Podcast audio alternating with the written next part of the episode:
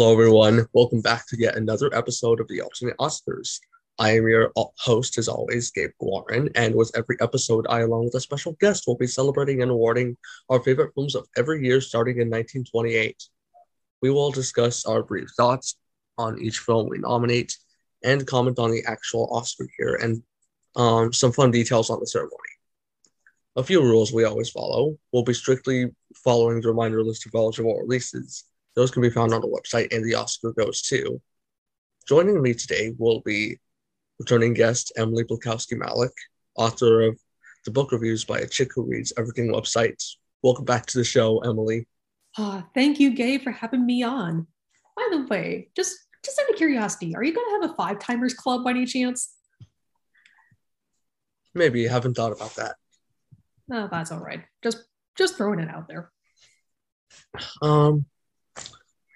So, um, how have you, uh, how has your day been? How how are you doing today? Oh, I've been doing good. Uh, yeah, I just had a game night, and so I was just having a lot of fun, and even telling my friends of the films I had watched for this year, and for good and for worse. Yes, that sounds like a lot of fun. So, today we're going to be talking about the films of 1952. And I think a good place to start would be to ask what were your favorite films of each year, of this year, that were not eligible. This can be any film that was that was released in 1952 but was not on the reminder list of eligible releases for this year.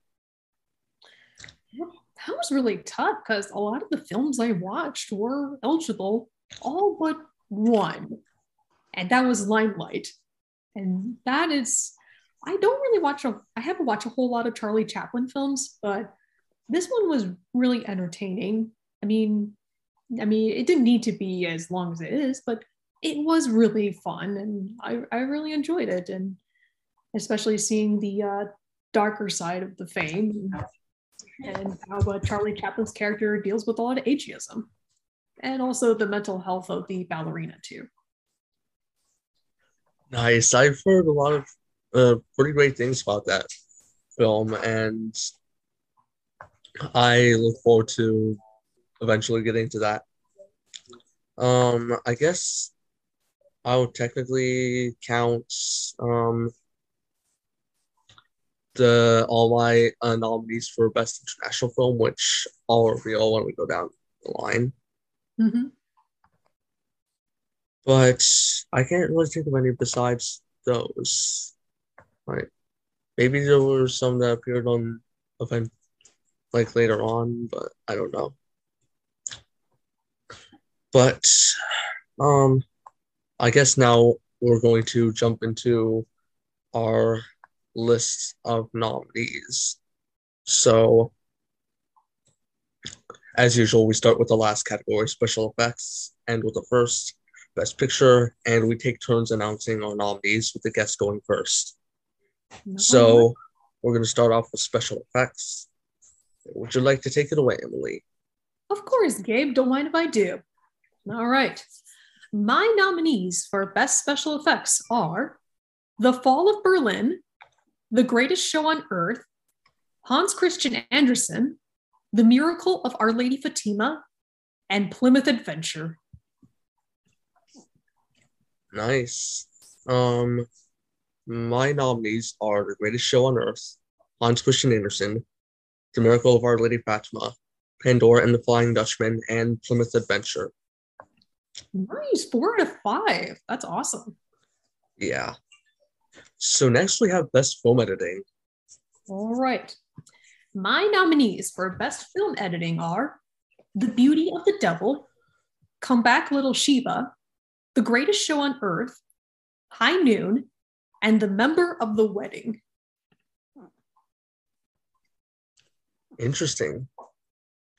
I have Five Fingers, High Noon, Pandora and the Flying Dutchman, The Quiet Man, and Singing in the Rain. Ah, some good ones there. Yeah, Singing in the Rain was very close. My runner up, like sixth place, was probably Rashomon but I wanted to make room for some other films that I don't have represented elsewhere. Ah, that makes sense. So next we have Best Makeup and Hairstyling.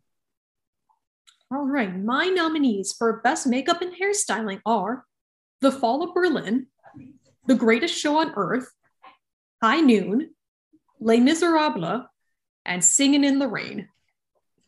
Nice. I have The Greatest Show on Earth, Moulin Rouge, and Pandora and the Flying Dutchman. So I only have three nominees. I see. Oh, pretty cool. Very cool. Right, so next we have Best Costume Design. All right. My nominees for Best Costume Design are The Bad and the Beautiful, Come Back Little Sheba, Hans Christian Andersen, Moulin Rouge, and Singing in the Rain.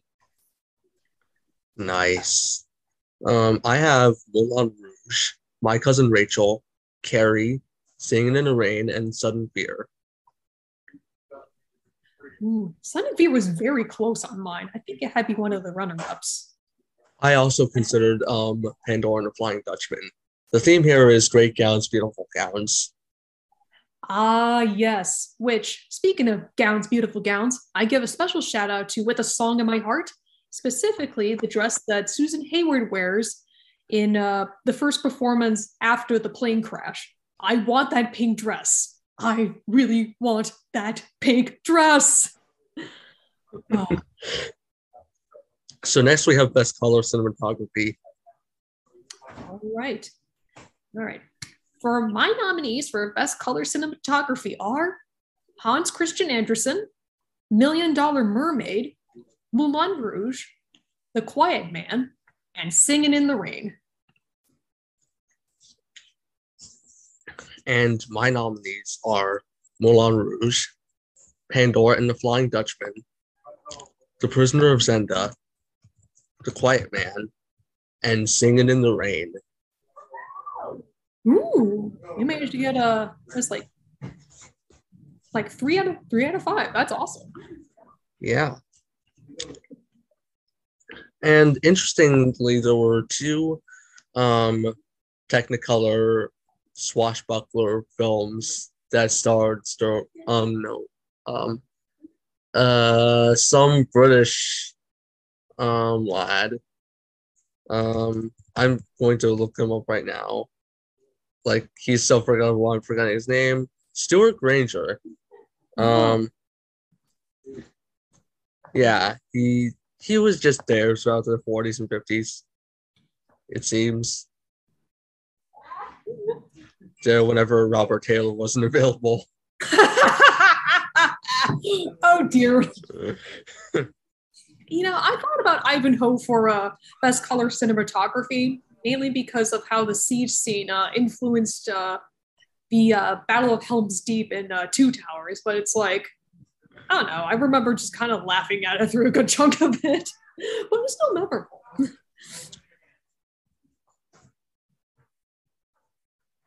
Hmm. So next we have best black and white cinematography. All right. So, my nominees for Best Black and White Cinematography are The Bad and the Beautiful, High Noon, The Narrow Margin, Rashomon, and Sudden Fear. Nice. I have the same five, except instead of the narrow margin, I have my cousin Rachel. Oh, So that's the bad and the beautiful, high noon, my cousin Rachel, Rashomon, and sudden fear. awesome. Four out of five. That's great. Yeah, I've not seen my cousin Rachel. I was I was so close, but uh, no, I usually, like I said before, I usually get my DVDs from the library, and this one would have taken a while for it to get. So, but I still watched over like 30 films for this. So, It's an underrated movie, and um, Willoughby to have uh, Richard Burton are both great, and they both show up here. But that's for later. ah, I had a feeling that you would put Richard Burton on there. So next we have best art direction. All right. My nominees for Best Art Direction are The Beauty of the Devil, Hans Christian Andersen, Moulin Rouge, The Quiet Man, and Viva Zapata. Nice. So I have The Bad and the Beautiful, My Cousin Rachel, The Quiet Man, Rashomon, and Singing in the Rain. Ooh, so many good ones. I feel like I swear it's like this year was so good in like costume design and production design. that It was really hard to actually choose. Because I know at one point I had a Rashomon on my list, but of course that became a runner-up along with Singing in the Rain. Yeah, there surprisingly a lot of great films to choose from in 1952. Mhm. Oh, definitely. So next we have Best Sound Recording. All right. My nominees for Best Sound Recording are High Noon, The Jazz Singer, Million Dollar Mermaid, Singing in the Rain, and With a Song in My Heart. Nice. I have Breaking the Sound Barrier, Five Fingers, High Noon, The Quiet Man, and Singing in the Rain. Eh, two out of five. Not bad. And next we have Best Original Song. Ah, this is going to be a very fun one. My nominees for Best Original Song are I Fear Nothing from Jack and the Beanstalk, The King's New Clothes from Hans Christian Andersen, Do Not Forsake Me, Oh My Darling from High Noon, The Merry-Go Runaround from Road to Bali, and Make 'em Laugh from Singing in the Rain. Nice. So I have Am I in Love from Son of Pale Face. Do Not Forsake Me, Oh My Darling from High Noon. Merry Go Run Around from Road to Bali. "Make 'em Laugh from Singing in the Rain. And Thumbelina from Hans Christian Andersen. Ooh, that's a good choice. Yeah, I had thought about putting Thumbelina on there, it's like I personally I just think it's a little too saccharine for my taste, even though it's clearly Understandable. But to be fair, any of those songs from Hans Christian Andersen was gonna end up on that nominations list. So next we have Best Original Score. All right. My nominees for Best Original Score are High Noon, The Miracle of Our Lady of Fatima, The Quiet Man, Singing in the Rain, and Viva Zapata. I have The Bad and Beautiful, High Noon, Pandora and the Flying Dutchman, The Quiet Man, and Viva Zapata. Ooh, very nice. Three out of five. So next we have Best Cartoon Short Film. All right. So my nominees for Best Cartoon Short Film are Johann Mouse, Rabbit Seasoning, and The Romance of Transportation in Canada.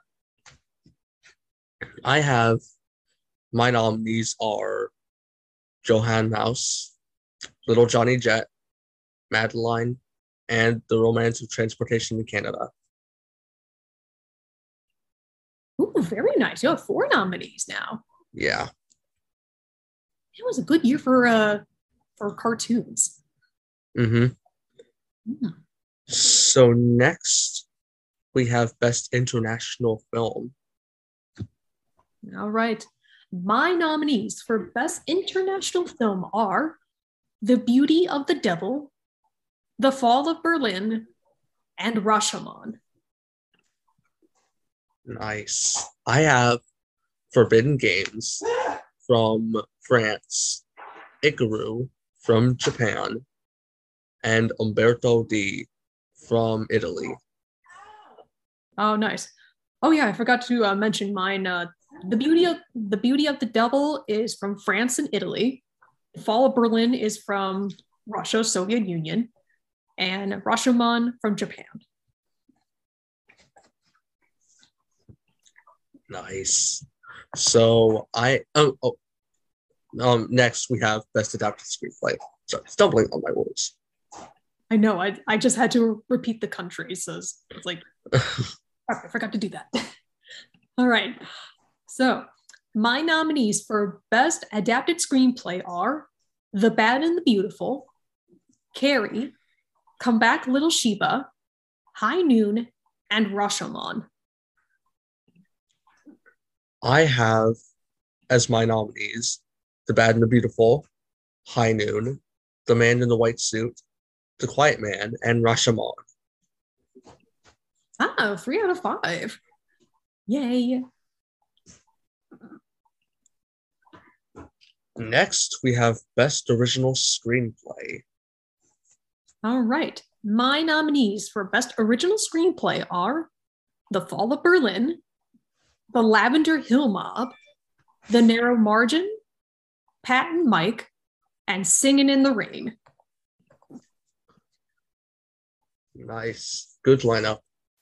I have as my nominees Pat and Mike, Pandora and the Flying Dutchman, The Lavender Hill Mob, The Young and the Damned, and Singing in the Rain. Nice. Three out of five. Perfect. Next, we are into the acting categories, starting with Best Supporting Actress. This is where it's going to get very good on this one. All right. My nominees for Best Supporting Actress are Ethel Waters in The Member of the Wedding, Katy Jurado in High Noon, Jean Hagen in Singing in the Rain, Gloria Grahame in Sudden Fear, and Thelma Ritter in With a Song in My Heart.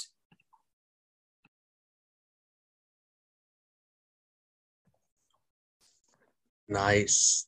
So, my nominees are Anne Bancroft in Don't Bother to Knock, Katy Jurado in High Noon, Joan Greenwood in The Man in the White Suit, Jean Hagen in Singing in the Rain, and Gloria Grahame in Sudden Fear. Nice. Note how we did not nominate Gloria Grahame for The Bad and the Beautiful. I'm sure Yeah. we'll get to talk about that. Yeah, we'll get to that. Mhm. So next we have Best Supporting Actor. Oh man, I have to. I'm just going to preface with this. I kind of had a tough time with nominating my best supporting actors. There were so many good ones that that I mean, there were some that I they were on the list at one point, but now they're runner-ups. But I'm confident with this list. So here it goes. My nominees for best supporting actor are Michel Simon from The Beauty of the Devil, James Stewart in The Greatest Show on Earth, Robert Newton in Les Miserables, Donald O'Connor from Singing in the Rain, and Jack Palance in Sudden Fear. Nice, that's a good lineup.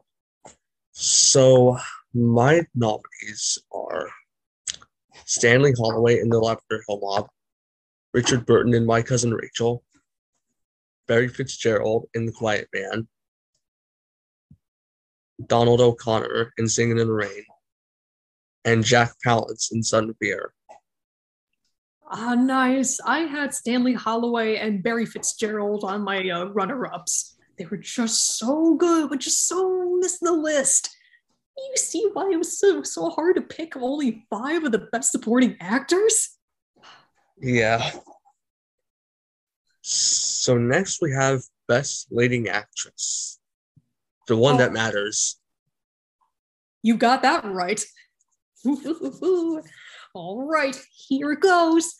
My nominees for Best Actress are Lana Turner in The Bad and the Beautiful, Shirley Booth in Come Back Little Sheba, Julie Harris in A Member of the Wedding, Maureen O'Hara in The Quiet Man, and Joan Crawford in Sudden Fear.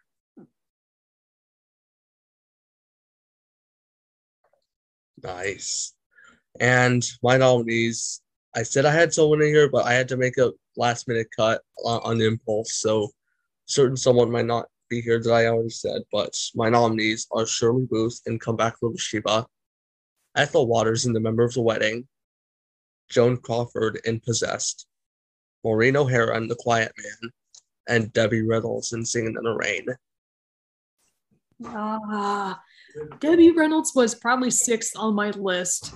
It's she was just so close. But shout out to her for keeping up with Gene Kelly and Donald O'Connor, particularly in the Good Morning number.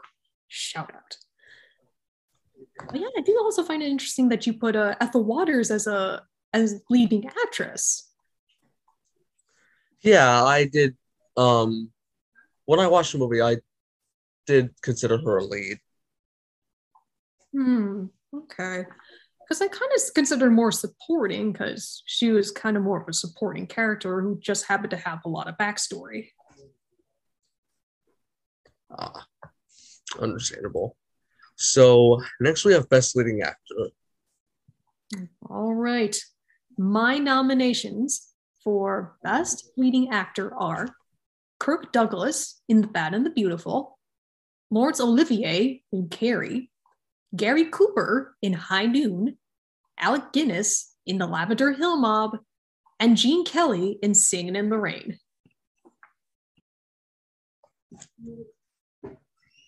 And my nominees are Canada Lee in Cries of Beloved Country, Gary Cooper in High Noon, Alec Guinness in The Lavender Mob, Toshiro Mifune in Rashomon, and Gene Kelly in Singing in the Rain. Nice. Three out of five. That's awesome. And next we have Best Director. All right. Now, this one is going to be very interesting, and you'll see why.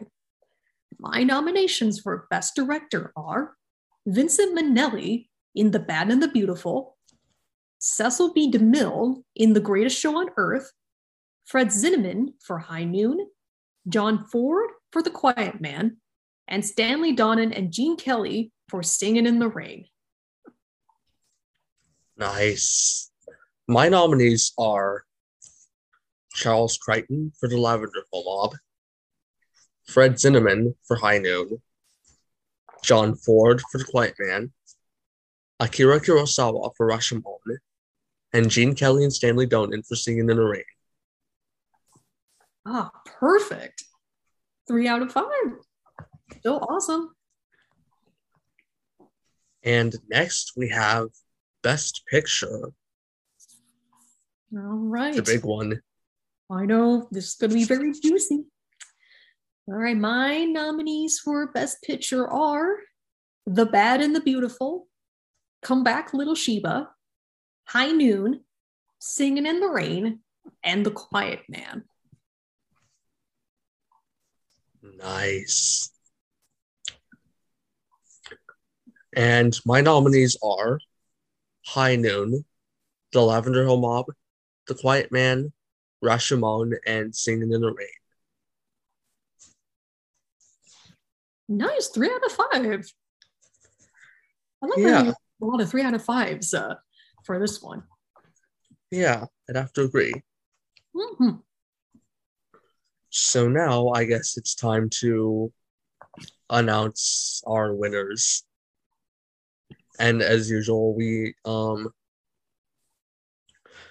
uh, uh start with the last category, special effects, and with the first one, best picture. And we take turns announcing our winners with the guest going first. All right, don't mind if I do. Get a little drum roll, please. My winner for best special effects is Plymouth Adventure, mainly for that uh, storm scene, which I mean, the film itself is not. I mean, I guess it's just too dull to be more of an adventure, but at least the storm scene at least was somewhat worth it.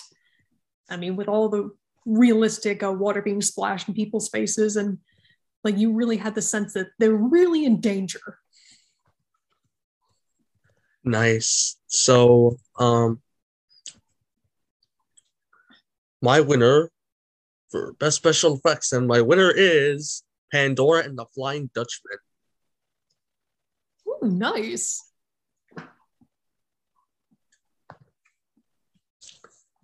And next we have best film editing. all right my winner for best film editing is high noon. That the academy was right on there. I mean had to go with the academy's choice on that one. Oh. So good with the editing, especially uh, when the train comes and the clock strikes noon, and you just have the montage of almost every character just just pacing. In fact, I was just watching that scene earlier today, and just I love how it just cuts like on every downbeat, just how much it's in sync with the music. It's like, oh, Awesome. Oh. and my winner is for best film editing. My winner is High Noon. Woo! With that, we agree. Yes. See, the Academy can actually choose films for best editing that are actually really good at editing.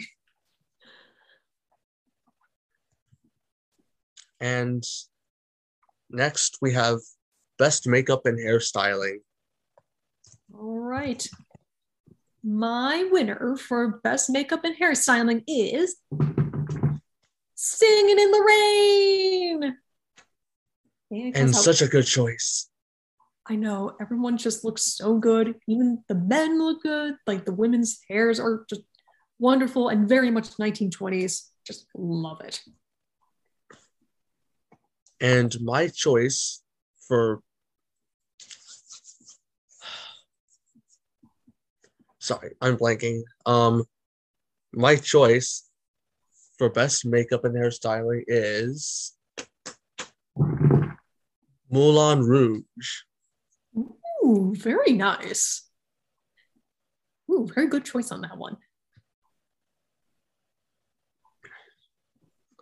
And next we have best costume design. Oh, no. The winner of best costume design for me is Singing in the Rain. I mean, And for oh, sorry. you go ahead, you go ahead. I love all the costumes there. And of course, the design by the wonderful Walter Plunkett. And in fact, he designed like, I believe it was like over 500 costumes for this film. Like, he hadn't designed as much since Gone with the Wind, but a lot of those costumes are just amazing to look at. Just so 20s and uh, even like the men's costumes. Shout out to the men's costumes. They are just t- to a T and very accurate for the time.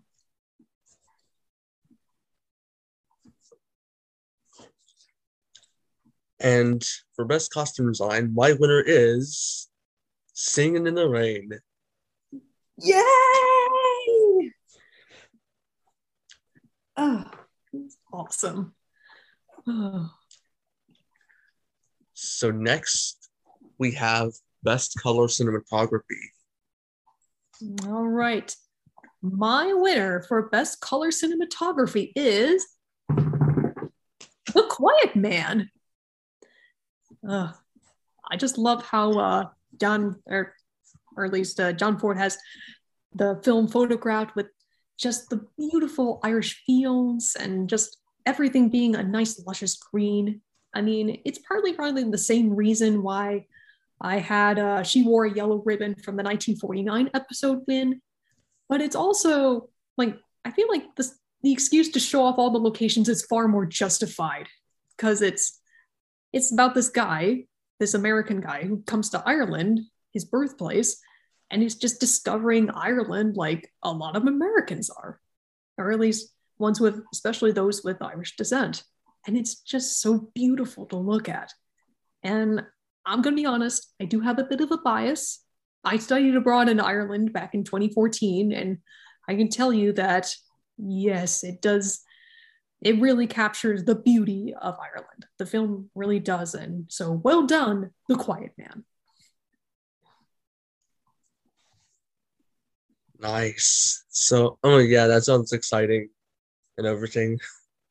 But yeah, there's so many places I want to ex- and, and explore, and Ireland sounds like a nice place to be in.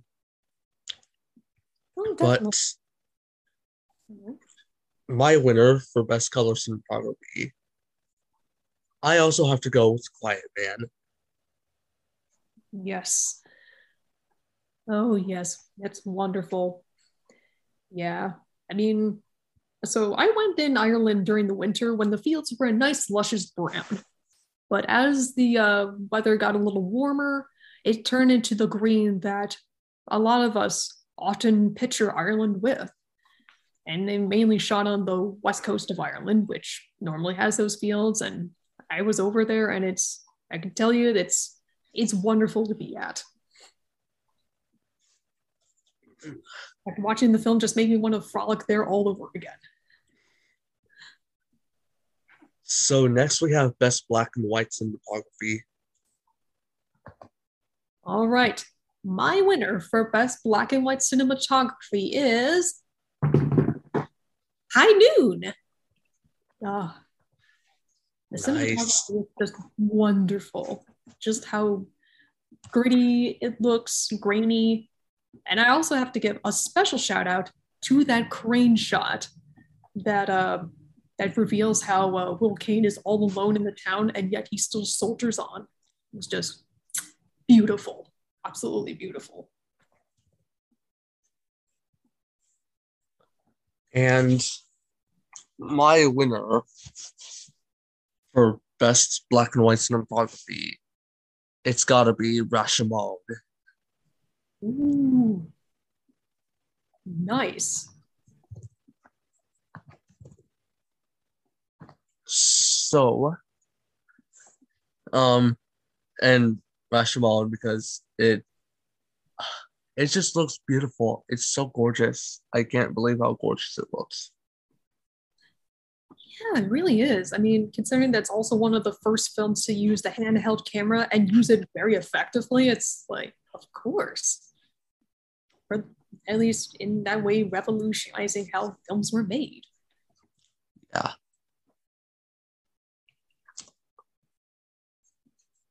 And next we have best um art direction. All right. My winner for best art direction is The Quiet Man. Oh, Nice. yeah, That's a great choice. I love it. I mean, again, it comes from the bias of studying abroad there, but it's like when I was watching it, like I had watched it twice. So once before going to Ireland, and then most recently, years after being in Ireland. And I can tell you that even when you can clearly tell that they're on a soundstage as opposed to on location, just the amount of detail they put into the thatch roof cottages is unbelievable. Like it just makes you feel like you're in those cottages right there on the in the Connemara region. I mean, even down to what kind of plates they use in the cabinets. Yes, I, I was looking that much in details, but it does evoke that kind of uh, feeling when of Ireland, no matter how stereotypical it is.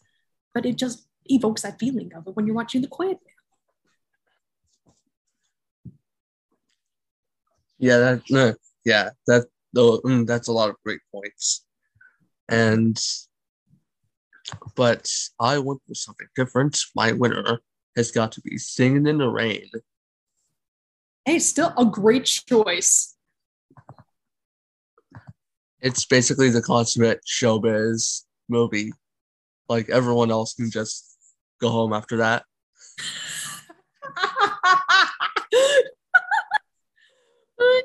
Especially if you want to show off all the sets that you have in your fake movies, then absolutely.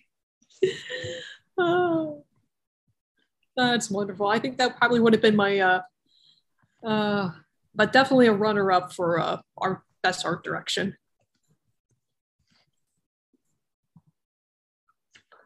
And next we have best sound recording. All right, my winner for best sound recording is "Singing in the Rain." Ah. For a film that is about the love letter to the early sound era of Hollywood, it really takes that kind of sound, like, really does it really well. Not only with poking fun at how Hollywood had a hard time grasping it.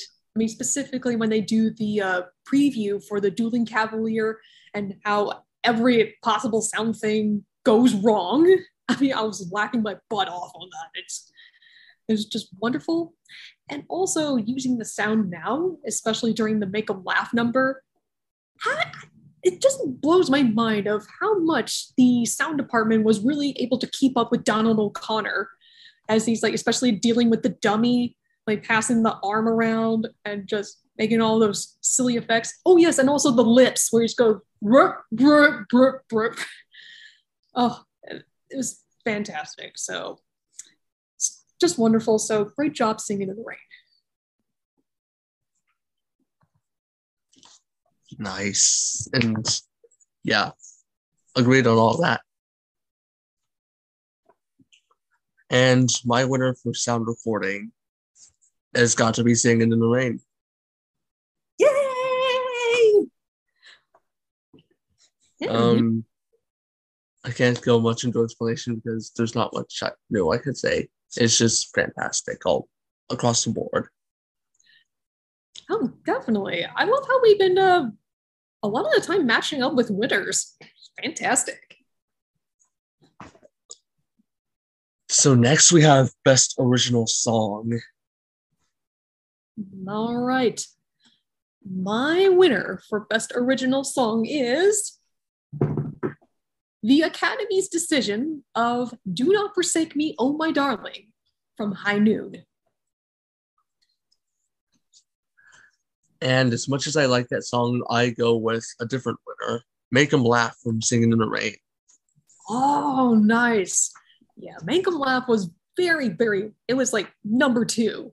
But I had to go with Do Not Forsake Me, Oh My Darling, because it's just a very weird song. It's almost anti show tune. Because, like, if you look at a lot of the nominations and even winners of past Best Original Songs, a lot of them tended to be like show tunes, which is nothing wrong with that. But knowing how we process a lot of like songs and movies, like like you know how like the songs where you describe the plot of the movie, like we take those for granted.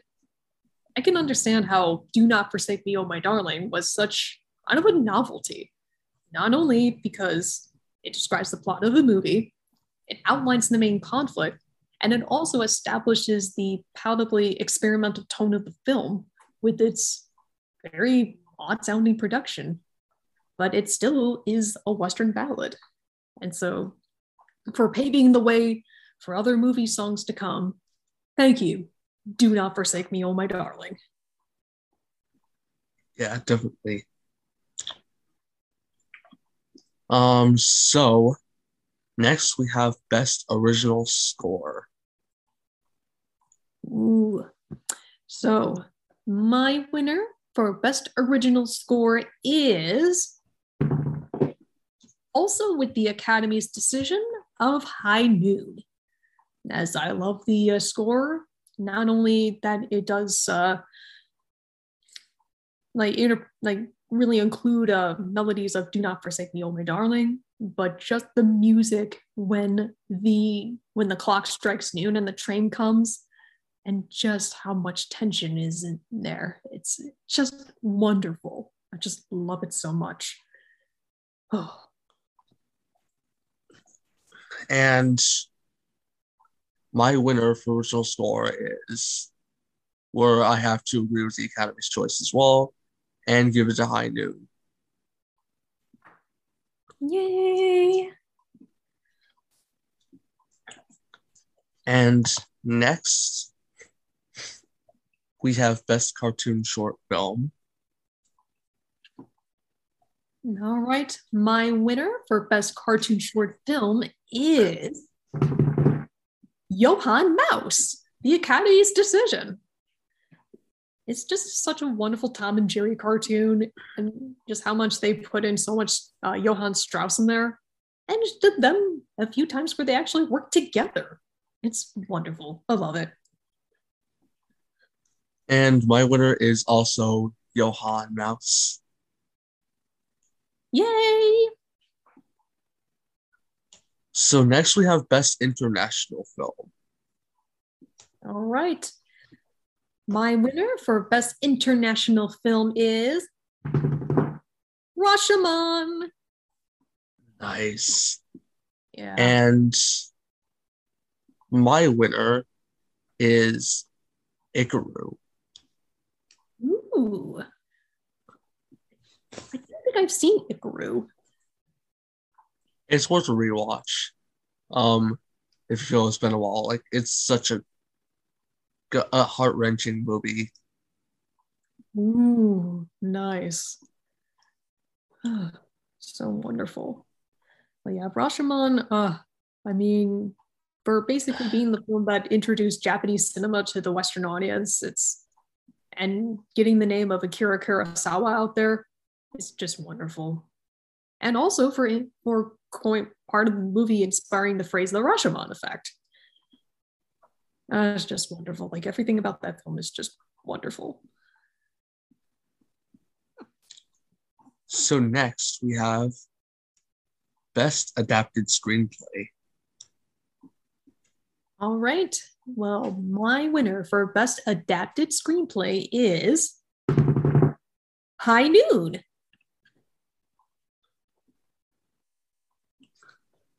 Nice. A great choice. But my winner has to be Rashomon. Ah. Great choices. Great choices all around. Not much to say much about High Noon. Yeah. And it's just a very compelling story, and that's been paid homage to and parodied for for within the last 70 years.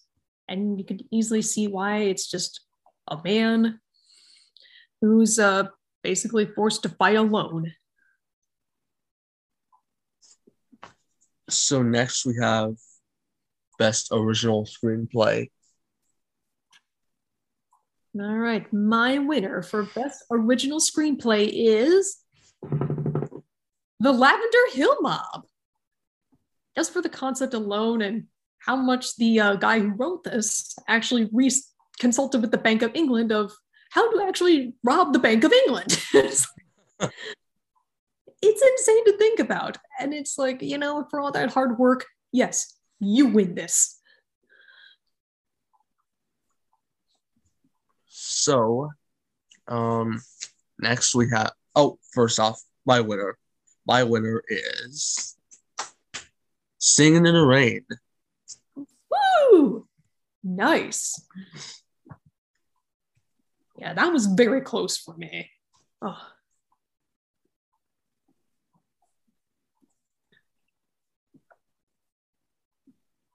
So next we have Best Supporting Actress.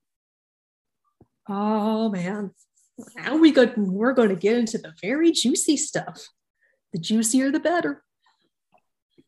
All right. My winner for Best Supporting Actress is Jean Hagen from Singing in the Rain. What's the idea? and uh, I have to co-sign there. Jean Hagen is also my winner. I she's just fantastic in that film. I mean, just the voice alone just would make me want to nominate her.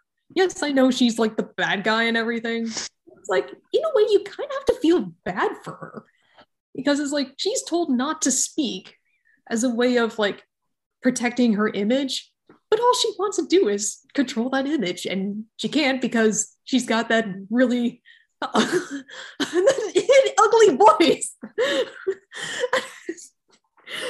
she just is, is great. I love it.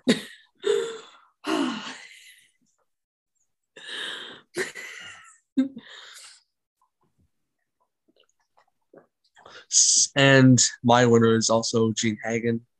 Mm-hmm. Yay! Oh wait, wait. Uh, did I already say that? that. oh, sorry. Uh, That's right. She's just that good that you have to announce her name twice. yeah, yeah. Lost track. Well, we're we're on supporting actor now. okay. Mm-hmm. My winner for best supporting actor is Donald O'Connor for Singing in the Rain. Ah, he's so much fun. I mean, Make 'em laugh just that just sold me on him. Just overall his performance and just so many prat pratfalls and just just beautiful. I just love it.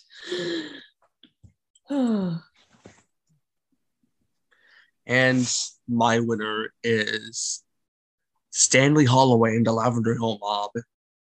Ah, that's awesome. Oh, Next, we have Best Leading Actress. Again, the big one that matters. Indeed, it does. I co sign on that. And my winner for Best Leading Actress is the Academy's choice of Shirley Booth in Come Back Little Sheba. She is just absolutely wonderful. And I just love how she just portrays this character who is kind of like kind of denying the reality that her not only her dog is totally messing but also her husband is also kind of like is is struggling to stay on the wagon.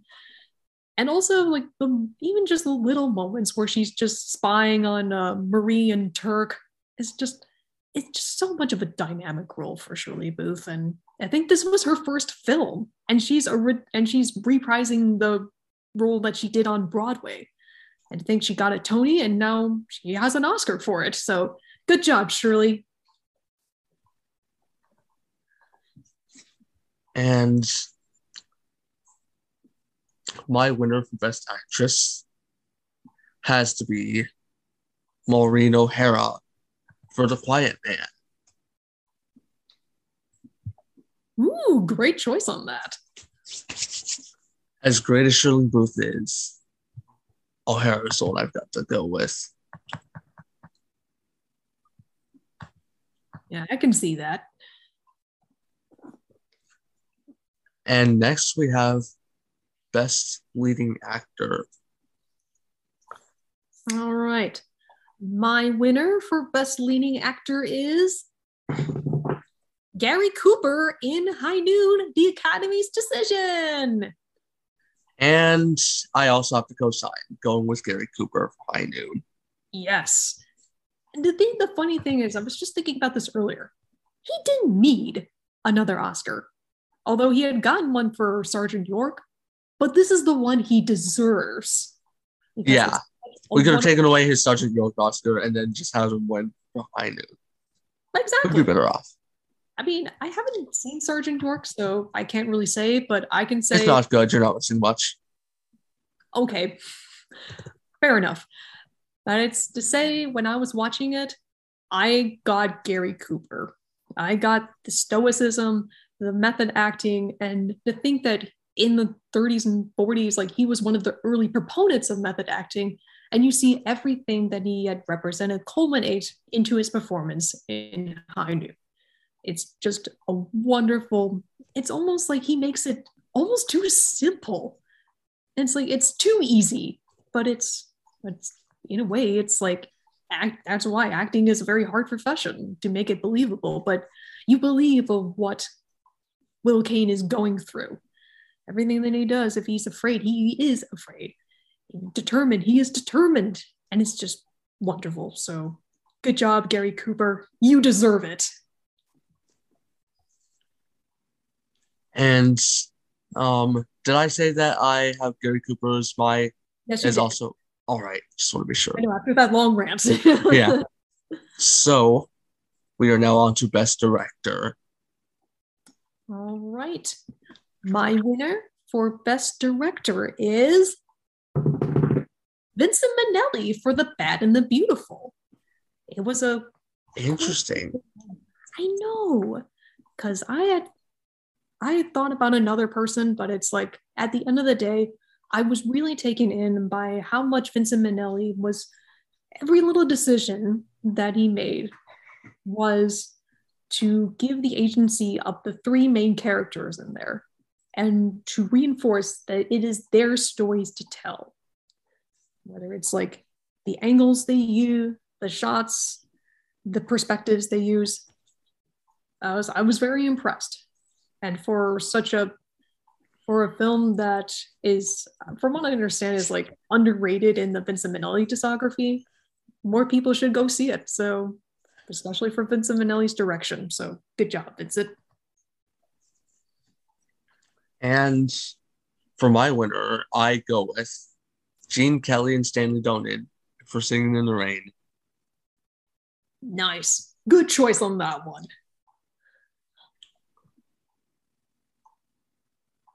And next, the big one, Best Picture. All right. Ooh, this is going to be the fun one. All right. I mean, not like the other ones were fun, but this is the funnest.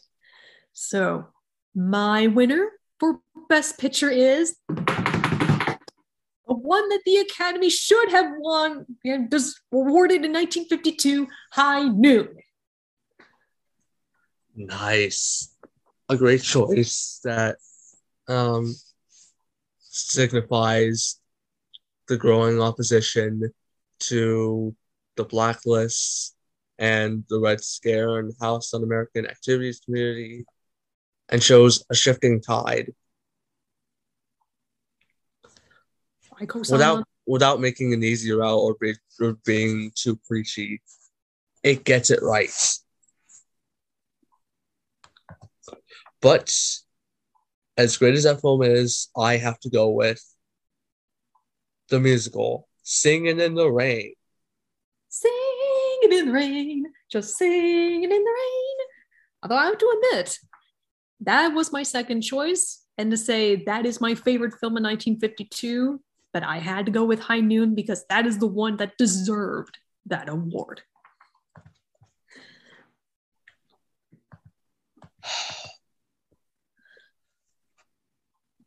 so that was amazing. Oh. So, first off, before we get to like the actual Oscar winner for all of these, do we want to talk about some of these films that we recognize that um some people may know less about? Um, I would love to. For example, I um recognized in a few categories Pandora and the Flying Dutchman, which, if you know Zeta Short on Twitter, that's one of our favorite movies. Oh, nice. I've not seen that one, but from what I understand, it's supposed to be really, really good. Yeah, it is. I'd argue it's underrated. And James Mason and Ava Gardner have great chemistry. It really makes good use of that um, legend. And um, Jack Cardiff um, as, is a cinematographer. It's, gorgeous. Everything about it just looks gorgeous. Nice. Very nice. Yeah, so so I understand like I had actually given The Bad and the Beautiful actually more nominations than I actually got. And it's not like it's an underrated film. I would actually call it the dark horse of 1952, as in, it doesn't really get talked about a whole lot, but when it does, people will swim through it and will, will, will swarm to it and will just be like, oh my God, this film is so good. But seriously, the film is definitely worth the hype and not just for like costumes and the art direction that initially won at the Oscars, but I think a lot of the performances are really on point, really convey their characters very well.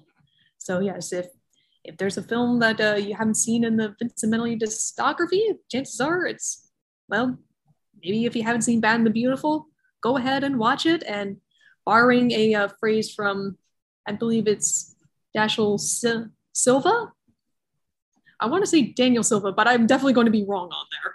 Dashiell Silva. Dashiell Silva. Yes, he he had talked about it earlier, and I'm going to borrow a phrase from him. Watch uh, Lana Turner actressing uh, throughout the yes. movie. Ah, actressing. In the car, right in the car. The power of actressing. Yes, exactly. Power of actressing.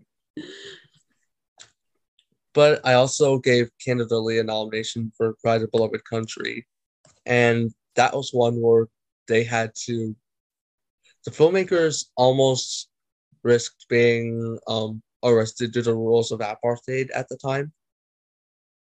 What? And the stars, Canada Lee and Sidney Poitier. And it is a great early adaptation of this novel. And Canada Lee, who I think he died shortly after this movie was released, but this is a great send off for him. Great performance. Oh, that's wonderful. Absolutely wonderful. And another film that I had actually given some nominations to is The Beauty of the Devil. And that is actually a retelling of Faust.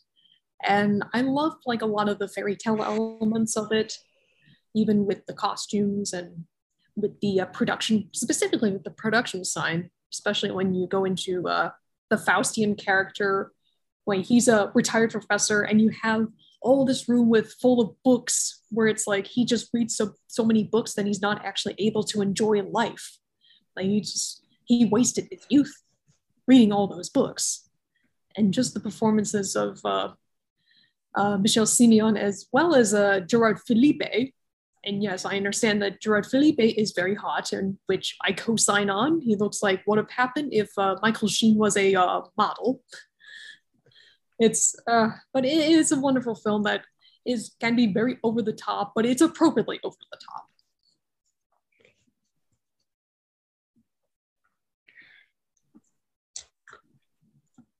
so um i guess next uh do we want to talk about the real best picture winner from this year oh gabe i've been waiting for this for the last few months and I'm sure the listeners have too. Well, I might as well get my lion tamer whip out of here. Let's do this. The greatest show on earth. You go first. I guess the best way to say it is this is an enjoyably almost bad film. There are things that I admire of it, one of them being Cecil B. DeMille loves the circus. He enjoys the circus so much that he wants to represent it in all of its facets. And that is part of the reason why I had given it like the best director nomination and not just for attaboy cecil you did this work. You did you made something that isn't religious or historical. However there's a lot of things that are not that don't quite work. One is the amount of melodrama that's in that film. It's over the top to the point that I really got annoyed with, and the characters are almost un- unlikable, and the acting is also is just feels too melodramatic for my taste. And uh, oh yeah, and a lot of the uh, plot points they just feels like a lot of them could have just been their own separate movies I mean, you call yourself the greatest show on earth, and yet it's not. And part of that, it asks, I hate to say this, but it does ask for the ridicule. You call yourself the greatest show on earth for that reason. Oh, and uh, one specific moment is uh, that just really got on my nerves is after the train scene when you had one of the characters complain about her broken teeth and it's like, I'm sorry, lady, but the animals are on the loose. There are people injured, even sitting right next to you, and the owner is literally on the verge of dying. And what do you hold? What, what do you complain about? Your teeth. It's like, I'm, I'm done with this movie. But of course, knowing how there was like 10 minutes left in it, it's like, okay, I better watch this.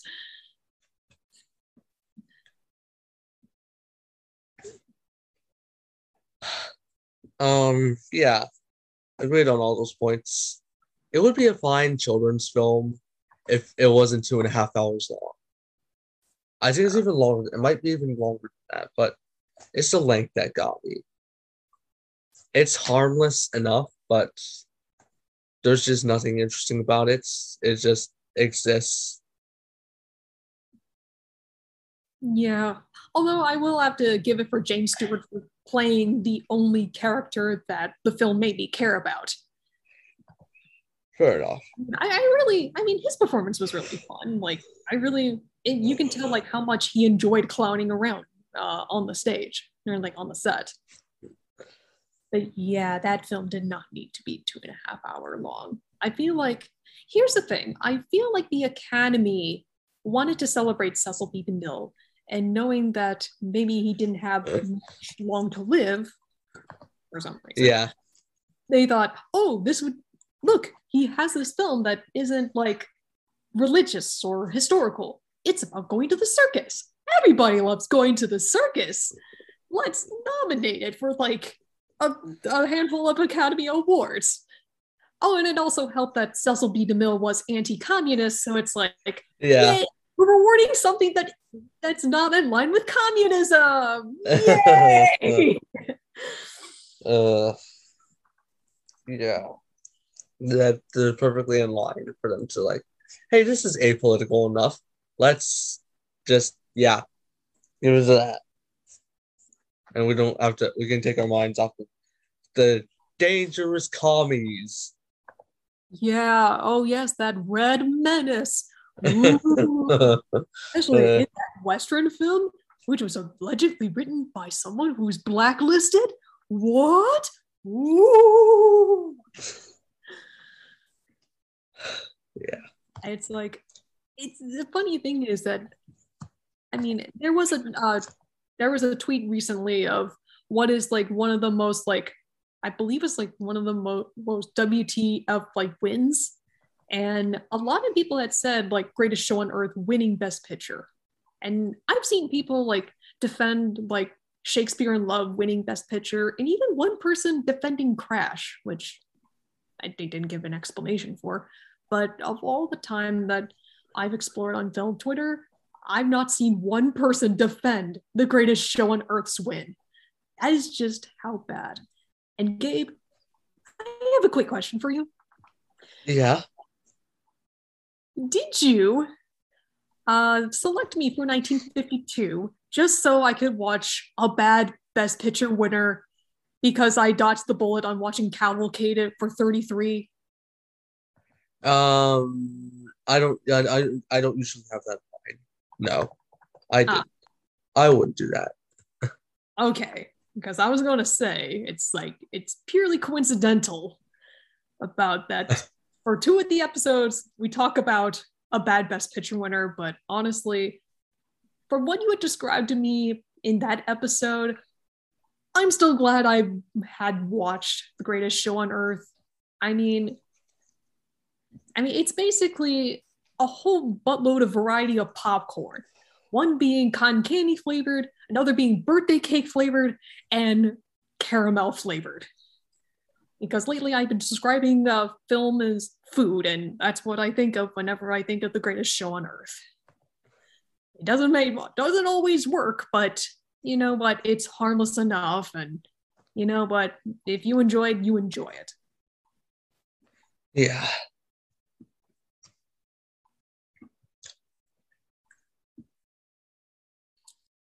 So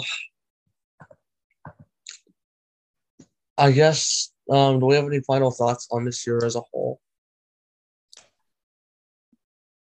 So I do think that this is a good year in film. When I was watching uh, films from this year, I was struck by how much of a cash in. Uh, as in, uh, like, there was a lot of films that felt like there were retreads of like uh, ideas that had originated in like years prior. So, like for example, there was films like The Star, uh, starring Bette Davis, which was immediately I saw it as a ripoff of Sunset Boulevard. But then even films that I thought were immune to this, like say High Noon, also utilized trends that had existed in in the few years prior, like having a very odd music score for High Noon, which the Third Man obviously has probably one of the weirdest music scores there ever is. But I think High Noon also kind of took that and made it a little more palatable. But it's still experimental as it all is.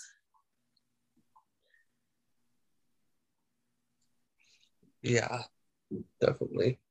Like, yeah, I agree with all those points. And it is um something recurring where the past keeps showing up in like these newer uh trailblazing feature films that we see um along the way. Like we see a film like in the 1960s. We have films that called back to the films that laid the ground for uh for that. Um, not sure if I can give specific examples, but if you know, you know. Yeah, I, I understand where you're coming from. Um, I guess with all that said, um, thank you, Emily, for once again appearing on this podcast. It's always so much fun discussing films with you. Indeed. And I do have a couple questions for you.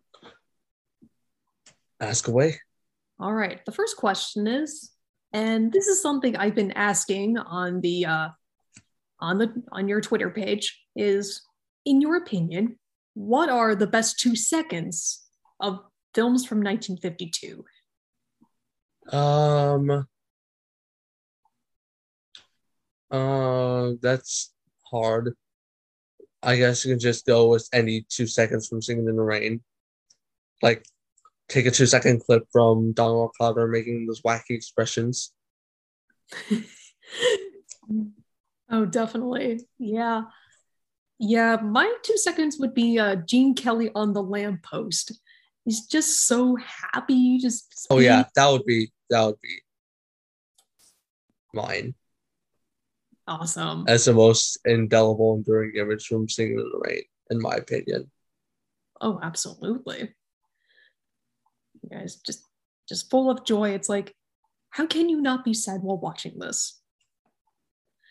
And the other question was something that I had asked you uh, a little, probably a few days ago, since in the actual 1952 ceremony, they actually had awarded Gloria Grahame in, for her performance in The Bad and the Beautiful, which her performance is less than 10 minutes. So I had asked, so my question is, what would your be, what would your nominations be for best performance in a movie that is 10 minutes or less? Um, from this year? Yes, from this year. It's really hard to say. Like, I would have to. It, I'm not sure I could answer that. It's just too hard to say. Like, I would have to sit down, think of like who had uh, less than 10 minutes and yeah, sorry, but I'm not sure if I can like give a concrete answer to that. Well, that's understandable. I mean, I can make I can just uh, make my own. I have my own nominations, just like as a little foundation. So, me personally, my nominations would have been uh, Ned Glass from The Bad and the Beautiful, Elaine Stewart from The Bad and the Beautiful, Lon Chaney Jr. from High Noon, Rita Moreno from Singing in the Rain, and Robert Wagner from With a Song in My Heart. I guess I would have gone with those. Yeah, definitely. And and of course I have to reveal I might as well reveal my winner, and that would be uh, Rita Moreno from Singing in the Rain. Yes. And she barely has any lines, but it's like whatever, whenever she's on screen, she makes the most of it.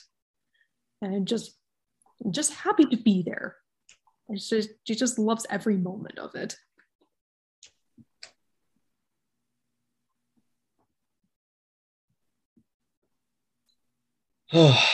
so um with that said, um how can we find you on social media, Emily? So you can find me on Twitter, you can find me at EJB0092 under Emily Blakowski Malek. You can also find me on Instagram with em- at Emily underscore Blakowski. And you can also find uh, book reviews by a chick who reads everything, not only on the website, but also on the book reviews who uh, by a chick who reads everything Facebook page. And also check out my latest reviews of I went down to New Orleans recently, and so check out the bookstores that I had stopped by while I was there. Nice. So you can find me on Twitter at Gabe the Joker. you can find me on Instagram at my name, Gabe Guarin, and on Letterboxd at Mr. Hulot. Um, you can find the Patreon page for this uh, for this podcast at Alternate Oscars, and uh, be sure to follow the Twitter account for Alternate Oscars at Alternate Oscars, and beyond that, be sure to rate and review this podcast for visibility's sake and subscribe through your choice of server. Until the next episode, sit back and relax, choose and enjoy, and thank you for listening to the Alternate Oscars.